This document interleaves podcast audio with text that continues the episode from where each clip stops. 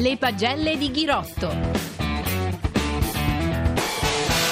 Omar Fraile, oggi una piccola impresa, sempre in prima linea, non ha sbagliato una fuga, la sua prima grande vittoria. E che vittoria!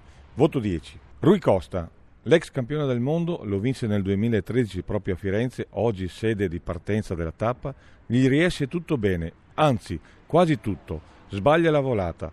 Per il portoghese un secondo posto un po' amaro. Voto 7. Pierre Rolland, ottimo scalatore, tappa giusta, fuga giusta, scatto giusto, ma l'arrivo è in pianura. In volata ne ha due di troppo che lo superano, ma il voto è buono. 7. Giovanni Visconti, italiani cercasi, e il siciliano dice presente.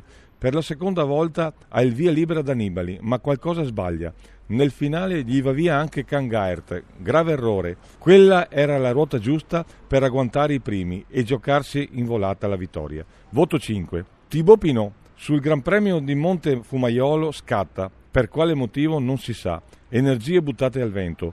Forse doveva smaltire la rabbia per la crono deludente di ieri? Testa, caro Thibaut, testa. Voto 4.